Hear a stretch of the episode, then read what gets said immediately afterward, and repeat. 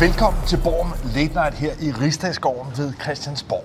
Og det er jo efter en weekend, hvor fire partier holdte landsmøder, kongresser osv., og det udviklede sig særligt højdramatisk i Dansk Folkeparti. Det vender vi tilbage til, for jeg Korter, at vi begynder med noget, der kan udvikle sig til at blive en ubehagelig, penibel sag for statsminister Mette Frederiksen. Ja, det, det er det jo sådan set allerede, kan man sige. Fordi øh, hvis I kan huske at fulgt med i Borgen Late Night i, øh, i maj måned, jamen, så talte vi jo om, at, at de her IS kvinder, der sad i de her syriske fangelejre, at der var nogle af dem, der kom hjem.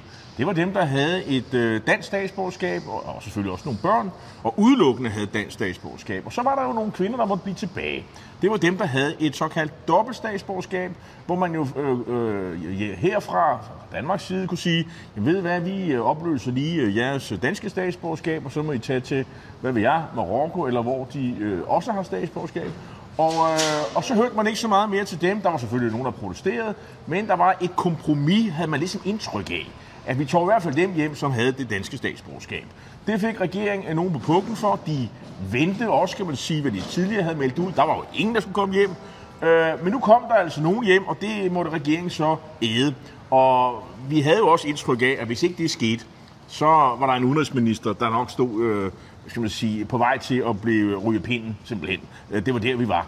Øh, men nu er der så sket det, at øh, der, går, der er gået nogle måneder, Øh, der sidder sådan set øh, stadigvæk... Der er faktisk intet sket. Der, der er ikke noget sket. De sidder stadigvæk. De sidder stadig dernede. På, på trods af, at man har været igennem en meget, meget kaotisk evakuering fra Afghanistan, så sidder de her danske kvinder og deres børn stadigvæk nede i lejrene i Syrien. Men nu er der sket det, at, øh, at der sådan set øh, er en af de her kvinder, som øh, viser sig at have et... Øh, et dobbelt statsborgerskab. Det vil sige, i maj der troede alle, at hun havde øh, kun et øh, dansk statsborgerskab, men nu har altså overset, at hun har et dobbelt statsborgerskab. Og så har vi jo balladen, fordi så skal hun vel øh, administrativt have frataget sit danske statsborgerskab, og så i øvrigt ekspederet til, eller så kan hun blive siddende dernede med sine i øvrigt syv børn. Og øh, men der har regeringen valgt en lidt anden linje. Ja, udlændingeminister Mathias Tesfaye har været ude og sige, at der er begået en fejl. Man troede, hun havde, øh, altså kun havde dansk statsborgerskab. Nu har det så efterfølgende vist sig, at hun har øh, dobbelt statsborgerskab, men man har givet hende tilsavn om mm. at kunne komme til Danmark med sine børn. Og derfor har regeringen og Mathias Tesfaye valgt så at ville fastholde beslutningen om, at de skal komme hjem. Men så og hvorfor, er fanden hvor, hvor, hvorfor, hvorfor giver, trækker man ikke bare det tilsavn? Øh, der er vel øh, to forklaringer her. Det ene er, det vil regeringsparlamentarisk grundlag nok under ingen omstændighed acceptere. Og hvorfor vil de ikke gøre det, tror du? Jamen altså, det har jo været en meget, meget vigtig sag for særligt enhedslisten, men også for SF og Radikale, at få de her øh, danske statsborgere hjem. Og dem, der så allerede har fået tilsavn, ja, der vil man altså fastholde, at de kan komme hjem. Så derfor er der den situation... Og det har jo noget at gøre med, at øh, vi har sådan en, en, en praksis administrativt, at når sådan, de danske myndigheder går ud og siger, sådan er det, og det kan man regne med, jamen så kan man regne med det. Man kan ikke komme bagefter og så lave om på, på, på ens beslutninger. Men det, det er sådan en god, øh, øh, som sige, betryggende måde, at staten opfører sig over for sine borgere. Men den politiske dynamik i det her er, at de borgerlige partier, og venner med er ikke kun nye borgerlige af Dansk Folkeparti, men også Venstre og Konservative, er gået virkelig flæsket på Mathias Tesfaye, men dermed også statsminister Mette Frederiksen. Deres kritikpunkt, de borgerlige partier, det er, at man nu ser beviset på, at regeringens altså officielle strammerkurs mm. i virkeligheden ikke er så stram, når det kommer til stykket, så er man villig til at gå ind på kompromiser og lave om på det. Så den borgerlige kritik, det er altså, at regeringen nu bliver afsløret i, i virkeligheden at være nogle slapper. Men ho, ho, ho, ho, ho. Øh, er det ikke bare noget, der er sket ned i, i Mathias Tesfayes administration? Det har jo ikke noget at gøre med statsministeren. Altså, hun sidder jo deroppe og, og passer sine ting. Hun er jo ikke nede og, og fedt med de her enkeltsager.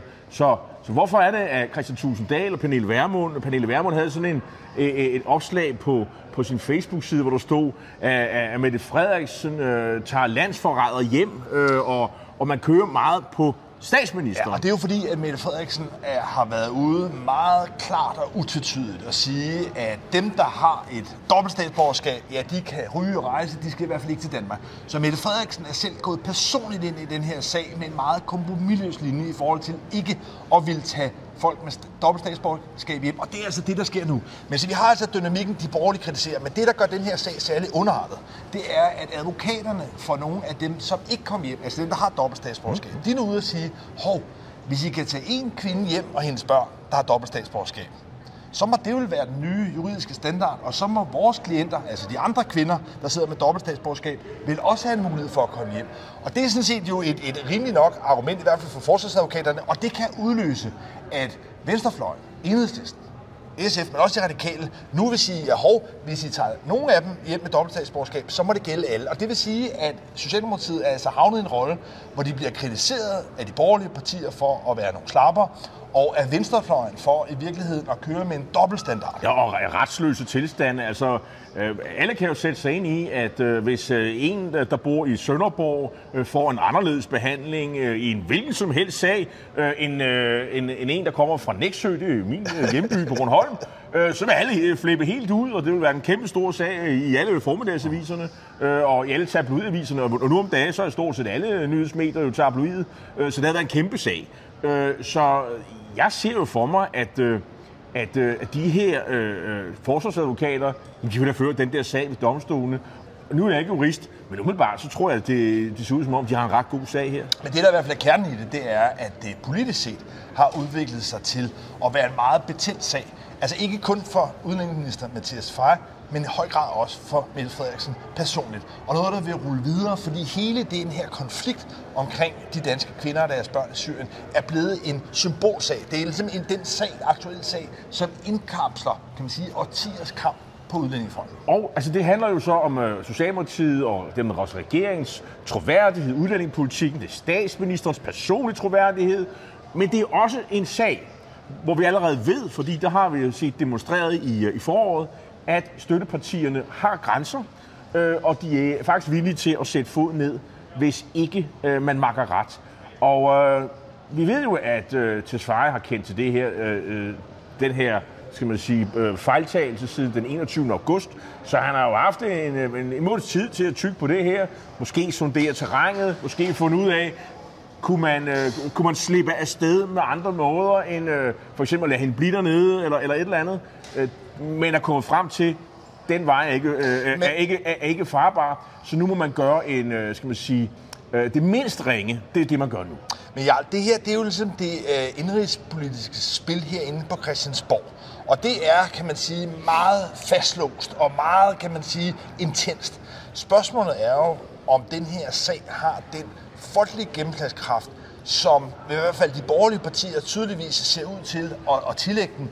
Og for så vidt også i forhold til Vesterfløjen, om de kan mobilisere. Altså, jeg kan godt have min tvivl efterhånden om, hvorvidt en så trods alt afgrænset sag vil have, kan man sige, ansatsen til at kunne antænde en meget, meget lidenskabelig udlændingedebat. For det er trods alt, kan man sige, ganske få personer, det, det drejer sig om. Og det er så jo givetvis også øh, altså folk med statsborgerskab.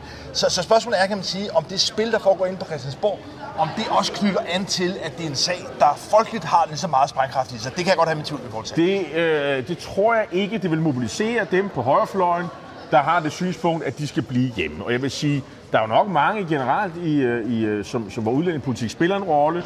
Øh, statsministeren har jo selv været ude og sige, at de skal aldrig komme hjem, de der IS-kvinder. De har svigtet Danmark.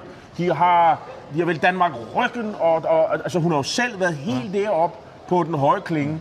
Øh, og nu står vi her, og jeg vil faktisk ikke blive særlig overrasket, hvis de alle sammen kommer hjem på et eller andet tidspunkt. Det er fordi, at de grunde, vi siger, det er uholdbart sådan rent øh, øh, juridisk, at man kan have øh, to forskellige måder at administrere på. At, men øh, så det her ser jeg som et, et, et langvejt nedslidningsslag. Øh, og den handler selvfølgelig om, det handler selvfølgelig om, at slide Socialdemokraterne, regeringen og Mette Frederiksens troværdighed ned i, i øh, om med hensyn til at være en, en hardliner i udlændingepolitik. Ja, det her handler dybest set om at få fremstillet Mette Frederiksen som en, der siger et i en valgkamp, og gør noget andet, når hun sidder i regering. Men heldigvis, øh, kan man sige, øh, øh, for, for Dansk Folkeparti, så er det jo sådan noget, en, en sag, der opstår her, som de kan, de kan snakke om. Og så snakker vi måske knap så meget om øh, de øh, problemer, øh, som jeg synes øh, var meget åbenlyse her i weekenden, hvor de holdt årsmøde, øh, fordi Dansk Folkeparti, der holder man nemlig årsmøde, og, øh, og det var lidt mere spændende, end, øh, end det plejer at være. Øh, man så en, en Pia Kærsgaard, øh, som sige, i, sin, i sin øh, gestikulation under landsmødet, årsmødet, øh, hvor hun jo meget utilfreds med Martin Henriksens tale. Martin Henriksen, som jo er konsulent ansat øh, i Dansk Folkeparti, øh, og også nu blev genvalgt til hovedbestyrelsen, øh, i øvrigt med et pænt stort øh, stemmetal, til trods for, at han jo har været i opposition til ledelsen. Det har han jo sådan kørt en lang kampagne på. Øh, men øh, hvad hedder det, Pia Kærsgaard var utilfreds, og man kan også sige, øh, hvad der måske også stod klart rimelig øh, øh, længe, det er, at Christian, øh, øh, Christian, hvad hedder det, Christian Tulsendal, øh, partiets formand, blev genvalgt. Men, Lars, er, er der nu ro på, eller hvad? Øh, konklusionen blev vel, at øh, ja, nu ser vi frem til kommunalvalget, og hvad så? Ja, altså, Christian Tulsendal overlevede, men han overlevede med et parti, der nu åbenlyst er flækket og sprækket på kryds og tværs. Og det næste punkt bliver helt rigtigt kommunalvalget. Der er der bygget op til, i virkeligheden med en slet trussel for Pia Kærsgaard, at hvis det ikke lykkes for Dansk Folkeparti at få et hederligt valgresultat, og jeg tror ikke, der er nogen i Dansk Hvad Folkeparti... er det? Ja, men der er ikke gang var et dårligt valg, ja, og, og, og det, det var det, altså på et tidspunkt, hvor de lå på omkring 15 procent ja. i, øh, i meningsmålinger på landsplan. Lige nu er det de sidste målinger, jeg har, der ligger de mellem 4,5 og, og 6,5. Altså godt 5-6 procent, øh, hvis vi skal være flinke. Ja, et hederligt resultat er absolut ikke, at partiet kommer til at gå frem. Jeg tror, alle forventer, at Dansk Folkeparti kommer til at sive yderligere. Men det, Pia Kærsgaard altså nu i virkeligheden truer med, det er, at hvis, hvis det ikke lykkes for partiet den 16. november at bevare byrådsposterne rundt omkring i landet, ja, så byder hun sig faktisk til som, som en mulig ny formand. Så altså, øh, altså det vi faktisk aldrig har set, meget bekendt i hele den politiske Danmarks historie, et comeback til en formand, der gik af for 10 år siden. Altså, jeg, altså jeg, jeg har grænsket den politiske historie. Jeg kan ikke erindre, at man har set et comeback øh, fra en, en afgående formand. Øh, og en, en formand, der i øjeblikket er 74 sommer, Øh, og det, så, har man jo, så har man jo faktisk en chance i det amerikanske præsidentvalg. så meget vil jeg give uh, Pia Kærsgaard, øh, at det, det var en mulighed. Men alligevel, det, under alle omstændigheder, så må det jo fra, lad os nu sige, hun skulle gå hen og blive valgt, øh, og jeg går ud fra, at det sker øh, uden kampvalg, øh, så vil hun jo fra starten af være en overgangsfigur. Men jeg, jeg tror absolut ikke, du skal øh, tage for meget for givet, fordi det, der nemlig viser på det her årsmøde, det er, at Pia Kærsgaard ikke længere er dronningen af Dansk Folkeparti. Hun har i lang tid ønsket, at Morten Messerschmidt i virkeligheden skulle overtage efter Christian Tulsendal. Men efter at Morten Messerschmidt fik sin betingede fængselsdom, som nu er anket, ja, så er det jo blevet umuligt for Morten Messerschmidt. Og der er der i virkeligheden så den plan, at ja, Morten Messersmith skal træde til senere. Det kunne så være Pia Kærsgaard en overgangsfigur. Og det var i virkeligheden en position, som man forventede, Pia Kærsgaard selv kunne sidde og trække trådene med. Men der viste sig jo ved afstemningen til medlemmerne af hovedbestyrelsen, at Martin Henriksen, som umiddelbart er en hardliner, og som også faktisk var ude at kritisere Christian Tulsendal for at være en slapper, ja, han er i virkeligheden mærkeligt nok, og der på den måde er det øh, sparet spil, Martin Henriksen er i virkeligheden på Christian Thulsen Dals hold, mm. hvor Pia Kærsgaard og Morten Messerschmidt står på den anden fløj. Ja. Og, der, og der bare for at sige, at der viste sig jo, at selvom Pia Kærsgaard sad og buede og sad og vendte tommelfingeren nedad, da Martin Henriksen øh, holdt sin tale, så fik Martin Henriksen flest stemme. Så på den måde kan man jo faktisk netop ikke konkludere, at Pia Kærsgaard længere har kontrol Nej. over det parti, hun selv stiftede. Så jeg vil egentlig lade det være et åbent spørgsmål. Hvis det skulle ende der, at Dansk Folkeparti får et møgvalg 16. november, Christian Thulendal træder tilbage, ja, så er det ikke en given sag, at Pia Kærsgaard længere, kan man sige, har opbakning til at kunne overtage partiet igen. Altså, øh, her tror jeg, at vejene skilles. Altså, hvis Pia Kærsgaard øh, vil have, at Tusinddal går, så går han. Og hvis hun vil være formand igen, så bliver hun formand. Jeg har svært ved at se, hvem der skulle stille op imod hende. Øh, men altså, alt, alting kan ske, og på den måde, så minder det lidt, øh, altså uforudsigeligheden er jo tilbage i Dansk Folkeparti for første gang øh, siden, at det blev stiftet, og ovenpå ruinerne af, af Fremskridspartiet, hvor det jo meget handlede om, hvad skal man sige, måske ikke så meget den, jo, der var en, en, der var en, en uenighed i den, skal man sige, politiske strategi mere end i synspunkterne. Øh, der var en fløj, der ville, skal man sige, køre øh, protestpolitikken, og her kunne man godt sige, at Martin Henriksen øh, ligner øh, en af dem, der er eksponent for den stil. Og så var der nogen, der var pragmatiske, ville øh, søge indflydelse ind mod midten, og det var Pia Kærsgaard, Peter Skorup og Christian Tulsendal. Og øh, der ville det. Øhm, og, og her har vi jo sådan set en diskussion øh, i partiet om, hvad man skal. Øh, og man kan sige, i gamle dage, der var det jo nemt nok, når man lå yderst til højre og søgte ind mod midten, for der lå ikke noget til højre. Men nu har vi altså et parti, der i hvert fald på nogle punkter ligger til højre for Dansk Folkeparti, og så er det ikke bare nogen given sag at gå til ind mod midten, øh, fordi så vil man jo overlade noget til højre, og det er måske i givet fald øh, i meget øh, stort omfang allerede sket. Så Dansk Folkeparti er jo i... Øh, Ja, det er jo vadested, det har de sådan set været i ret lang tid. Og, og, og, det har de jo, og de har, som man siger, det er jo også svært at se øh, Christian Tusinddal ændre kurs, øh, fordi hans politiske projekt er jo bundet op på, at man søger indflydelse med Socialdemokraterne. Øh, i, sådan har det faktisk været siden 2016, så vidt jeg lige kan regne ud. Øh, og, og, og så skulle han pludselig gå tilbage og være sådan en gammeldags fremskridsmand, der øh, Glistrup, der siger nej til alting, og vi kører protest. Det ser man ikke rigtig for sig, vel? Det, jeg synes i hvert fald, man må konkludere, det er, at problemerne for Dansk Folkeparti er på ingen måde løst. Tværtimod er det noget, der vil bluse op, både frem mod øh, altså kommunalvalget, men jo også med hele den her Morten Messersmith-sag, som i virkeligheden kommer til at afgøre meget, hvad det er for en tronfølge, der kommer i Dansk Folkeparti. Og, det, og der har man ligesom set, at Morten Messersmith, han, han, han, han mener jo, det er sådan en, en dommer, der er inhabil og, og, og jo også kulturradikal. Øh, Altså, det er sådan en forestilling om, at, at, retssystemet de sådan, uh, dømmer sådan i flæng uh, og sådan ud af kontekst med, hvad der ligger af beviser og sådan nogle ting. Uh, og det kan man altså blive klappet ind på, det her såkaldte som siger, lov- og orden parti. Altså, Dansk Folkeparti er jo en situation, hvor man har stillet sig hen et sted, hvor man ikke tror på domstolens uafhængighed. Og det, det, det synes jeg er sådan ret skørt, at, at, at, at, man, at, man, at man gør det. Men ikke desto mindre, det er der, de er nu. Og der siger lidt om desperation i, i mine øjne. Men det, man i hvert fald tydeligt kunne se på årsmødet Herning, det er, at der er i dag i virkeligheden kun én person, som for alvor formår at samle Dansk Folkeparti.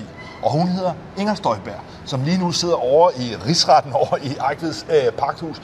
Og hendes skæbne i rigsretten kommer i højere også af, til at afgøre hendes politiske fremtid. Men det var meget tydeligt, synes jeg, med de bifald, man så, med den begejstring, der var for Inger Støjberg. Og også, kan man sige, den meget åbenlyse kurtisering, Christian Tulsendal har kørt i mange, meget, meget lang tid, at Inger Støjberg, hun er i virkeligheden den, som mange fodfolk i den Folkeparti ser som partiets redning. Og, og, og nu sagde du, at, øh, at rigsretten kommer til at afgøre hendes øh, politiske fremtid.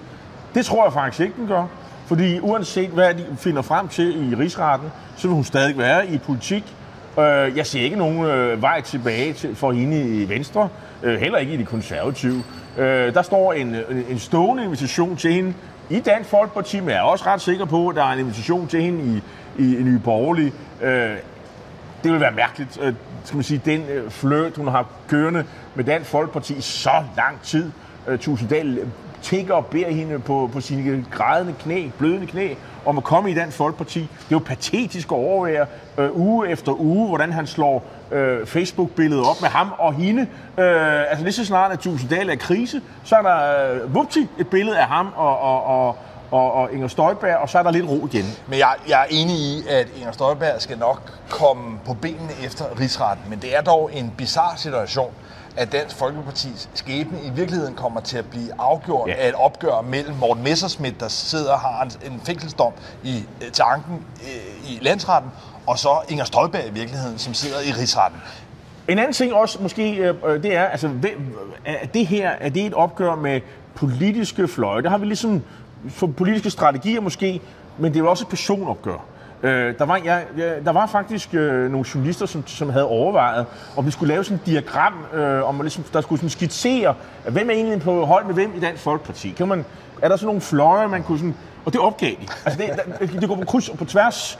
Og der er, altså det, det, altså det handler måske ikke så meget om politik mere. Det handler om tillid til hinanden og så videre. Og når vi først er der, så, så er det bare at sige, det er skidt sted. Så er det underartet. Virkelig underartet. Ja. Men vi retter nu blikket øh, lidt nordpå, fordi en sag, som måske normalt ikke har så meget bevågenhed, hele forholdet til, til Grønland og Færøerne, rigsfællesskabet, det er i virkeligheden sikkerhedspolitisk, udenrigspolitisk, en af de lidt større scener, som Danmark på en eller anden måde træder frem på i de her år. Og der skal jeg lige love for, at den nye regering, der er kommet til i Nuuk, den har et noget mere konfliktfyldt forhold til, til Danmark og til den danske regering.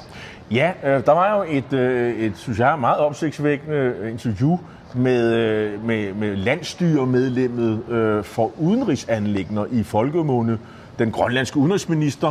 Han hedder Pele Broberg, altså ikke Pelé øh, som fodboldspiller, men Pele. Og øh, en, øh, en herre, som jeg ved, du har interesseret dig meget for. Og, og han sagde øh, to opsigtsvækkende ting. Det eneste, det ene, ene opsigtsvækkende, han sagde, det var, at rigsfællesskabet, det betød ikke noget for ham. Det, det, der var ikke noget indhold i det. Det er muligt, at, at danskerne synes, der var et indhold i rigsfællesskabet. Han så ikke noget af det. Dybt provokerende, øh, og det fik også nogen på, på banen. Noget andet, han sagde, som måske var mere øh, skal man sige, opsigtsvækkende i, øh, i Grønland, men også i Danmark, det er, at øh, når, vi på et, når de på et eller andet tidspunkt, altså grønlænderne, ja, det er ikke noget, jeg skal blande mig i, øh, de skal have en afstemning om, om, om, øh, om selvstændighed, endelig selvstændighed. Jeg har jo noget selvstændighed, men sådan fuld, fuld øh, endegivende øh, selvstændighed fra Danmark. Der skal være en folkeafstemning om det, forudser Peter Broberg. Ja, så skal de etniske danskere, øh, så er der nogen, der ligner dig mig, vi skal, altså bor i Grønland, vi, vi skal ikke have lov til at, at stemme. Det er kun etniske grønlænder. Det, sådan fik han det formuleret, og det skabte enormt stor ballade, også i Grønland. Ja, men det er altså en indrigspolitisk debat i, i Grønland, hvor jeg vil sammenligne sådan, altså ikke en til en, men mere for at man kan forstå, hvad det er for nogle spændinger så minder det lidt om den EU-debat, vi har herhjemme, hvor der også ofte på Christiansborg her er nogle altså, markante udfald mod Bruxelles og eurokraterne og hvem der skal bestemme hvad.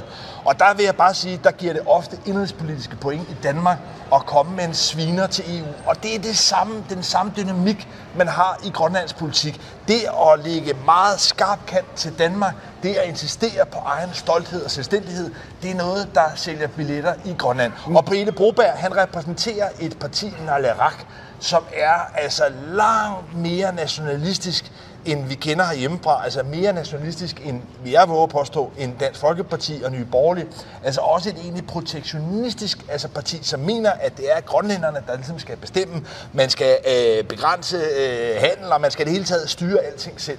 Men også gøre det blandt andet på grønlandsk. Altså en, en, også en kulturkamp i forhold til øh, kampen mellem det danske sprog og, og, og det grønlandske sprog. Men, men, her er vi altså ude i at sådan, øh, som sige, etnisk, de sådan, øh, øh, sådan udskille folk, der kan stemme ved en, en folkeafstemning. Øh, det, det, var, det var også kontroversielt, og, og man må sige, at, at det, der var også sket, det var jo, at, at den grønlandske landstyreformand, øh, Mute B. Ede fra, fra IA, altså det her grønlandske SF-parti, øh, som jo altså er i spidsen for den grønlandske regering, han må simpelthen ud og sætte ham på plads. Og jagter på Grønland siger, at det sker ikke så tit, at, øh, at en statsminister må gøre det over for sin udenrigsminister, hvis vi skal betragte ham som statsminister, i hvert fald landstyreformand. Øh, man har også set, at øh, det tredje parti øh, i den her koalition, som altså består af borgerlige og konservative, nationalkonservative måske, og så, øh, og så det her socialistiske parti, Atasut, altså de gamle borgerlige, øh, jamen de har været ude at sige, øh, og citat, øh, nu er jeg inde på øh, Samit Chiak, den grønlandske, grønlandsposten hedder det også, øh, og der siger de simpelthen, vi har ikke tillid til Pele Broberg. Jeg vil bare sige, Lars, hvis det havde været i en dansk kontekst, hvor vi har parlamentarisme osv., så, så havde Pele Broberg været færdig som udenrigsminister. Ja. Altså havde det været de radikale, der havde sagt, vi har ikke tillid til øh, Jeppe Kofod, så må han simpelthen gå af. Ja, og det er jeg helt enig i, vil være den måde, det fungerede på i København. Men det er ikke helt den samme måde, det fungerer på i Nuuk.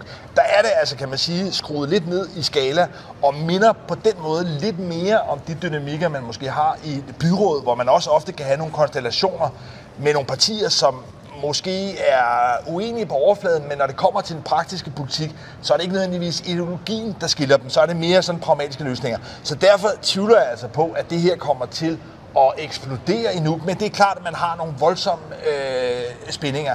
Jeg tror bare, det er vigtigt at opmærksom på, at Pelle Broberg har altså en rolle som en provokatør, og der vil jeg sige, at den reaktion, der har været fra Christiansborg, hvor eksempelvis Søren Espersen fra Dansk Folkeparti er faret op som en trold fra en æske og råber og skriger, det er noget, der virkelig er en fordel for, øh, for Pelle Broberg. Altså, Dansk Folkeparti optræder lidt som nyttige idioter for øh, nationalisterne i Grønland, fordi der er der ligesom den modreaktion, der gør, at man i Grønland bliver bekræftet i, at danskerne vil kontrollere, når øh, Søren Espersen for eksempel nu vil til at... Og, øh, Ja, fordi, fordi hvordan er det nu med øh, Lars? Du er født i, i, i, i, i, i Godthåb, eller Nej. er det I Nuuk. Nuuk?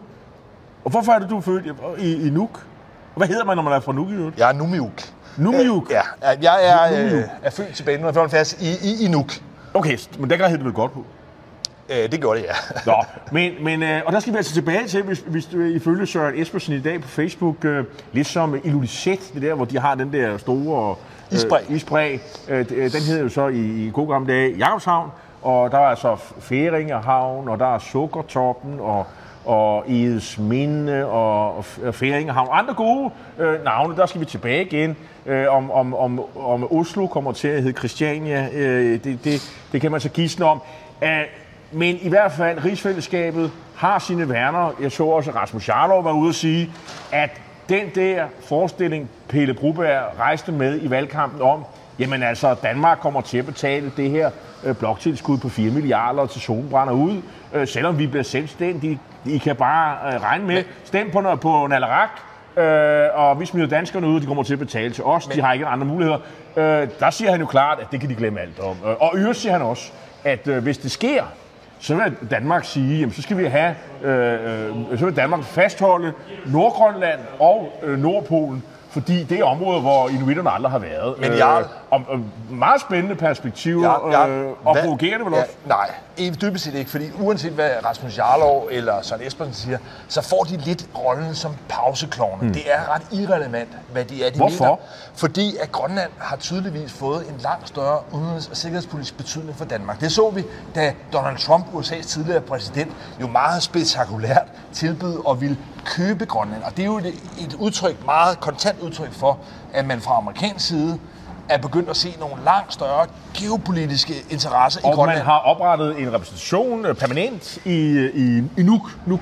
Øh, og der, der sidder jo en, øh, en øh, jeg har jo selv øh, spist frokost med ham, øh, det er en herr Sung, øh, som er jo så er, USA's repræsentant. som er blevet øh, skiftet ud i mellemtiden. Nå, men, okay. men, men, men, men pointen her er altså, at oprettede det styrkeforholdet mellem Grønland og Danmark har ændret sig lidt. Hvor det tidligere har været Danmark, der måske også lidt brugtende og uden større interesse for Grønland, har styret de udenrigspolitiske anlægner, så er der opstået en ny større stolthed i Grønland, som altså bliver spejlet i, at ikke kun USA, men i høj grad også Kina, Rusland, stormagterne interesserer sig for Grønland. Og det betyder altså, at Danmark, uanset om vi bryder os om det eller ej, kommer til at danse lidt mere efter den øh, pipe, der, er, der udspringer fra, fra, fra, øh, fra Nuuk. Så det vil sige, det, du, det korte og lange af det, du siger, det er, Pelle Broberg har fat i lange ende, og, øh, og Dansk Folkeparti og, og, og de konservative og andre, der måtte mene øh, noget andet, de lever lidt i fortid. Jamen, du skal, er, er, er, er, det, ja, er det der, vi er? Ja, dybest set, fordi du skal sammenligne lidt igen med EU. Hvis man forestiller sig, at der er politikere herinde på Christiansborg, der siger, at det her, det skal vi selv have lov til at bestemme i Danmark. Det er der ikke nogen eurokrater nede på Bruxelles, der skal bestemme. For, og så for, kommer for, der... for eksempel børne, barsel, aftale med For barsel. Og så forestil dig så, at der kommer en eller anden slovakisk kommissær, eller en, en kommissær fra Malta, og siger, nej, det skal EU bestemme, det skal I ikke have lov til at bestemme i Danmark. Tror du, at der er særlig mange politikere i Folketinget, som vil øh, rette ind efter, hvad en kommissær fra Malta eller Slovakiet vil mene? Ja, det kan jeg godt afsløre på forhånd. Man vil grine det ud, og det vil kun blive set som et udtryk for den, kan man sige, sådan en fuldstændig verdensfjerne form for magtfuldkommenhed, der var i processen. Så det, og det samme sker her. Så det vil sige, at vi er lidt i billedet med veteranbilerne i Tivoli, hvor man sidder og drejer frem og tilbage, og man vil til højre og til venstre, men skinnerne er allerede lagt. Ja, men altså i hvert fald kan du sige, at, at der er en så stærk øh, nationalistisk mobilisering i, i Grønland. Det spiller en så stor rolle, at forestillingen om, at man ligesom skulle kunne dæmpe det ved, at man fra dansk side begynder at foreslå, at øh, Nuuk eksempelvis skal hedde Godthåb igen. Det er altså i virkeligheden så verdensfjernt, så man inden kunne tro, det var meget naivt. Jeg tror nu, det er en anden mekanisme, der gør sig gældende. Nej, jeg, jeg, er, tror, jeg tror også, det spiller Esper, også. jeg tror også, vi skal sige, det var noget, sådan Espersen øh, gør og vil arbejde for, øh, men øh, det, det er nok en kompetence, der ligger hos grønlænderne Ja, selv. og, og, og pointen her er jo, hvad de vil kalde øh, deres egne byer. Ja, på samme måde som det her er indrigspolitik i Grønland, så er det jo også indrigspolitik i Danmark. Det er jo på samme måde, at Rasmus Jarlov og Søren Espersen forsøger ligesom, kan man sige, at spille til deres egne øh, deres Ja, eget men, Velkommen. Men vi kan stadigvæk øh, have lov at sige Grønland og ikke Kalalit øh, Nunat. Øh, det, det har vi selvfølgelig lov til, og vi kan kalde øh, byerne, hvad vi har lyst til. Men jeg synes bare, at den interessante pointe her, det er altså, at tiden, hvor man i Danmark ligesom kunne være grønlænderne væk og sige, det er os, der bestemmer, den ser altså ud til at være slut. Og det er jo det, grønlænderne udnytter til at puse lidt mere op. Men her til slut, har Pelle Broberg øh, gavnet sin sag, eller har han skadet sin sag? Fordi han har jo fået smæk derhjemme. Øh, hvad tror du? Jeg tror, at han har gavnet øh, partiet Nalerak, han repræsenterer, som altså kunne sammenligne lidt, hvis folk kan huske øh, den gamle øh, sømandsboss, Preben Møller Hansen, der havde partiet Fælleskurs, som var sådan et virkeligheden sådan nationalkommunistisk øh, parti. Det er lidt den samme øh, tone, der er her, og jeg tror sådan set, at, øh, at Nalerak står styrket ved at indtage den her meget protektionistiske position. Men har så, kan jeg så bemærke, at partiets formand, Hans Enoksen, han har altså ikke været kommentere øh, Pelle Brobergs øh, udtalelser endnu. Det kan være, det kommer. Øh, jeg vil nok mene, og det er der også grønlandske jagttager, som siger, at, øh, at det her har trukket veksler på skal man sige, det interne øh, tillidsforhold i den grønlandske regering. Øh, og i hvert fald så har der i hvert fald øh, øh, øh, påkaldt sig en, en kraftig reaktion fra formanden, der har sat øh, udenrigsministeren på plads.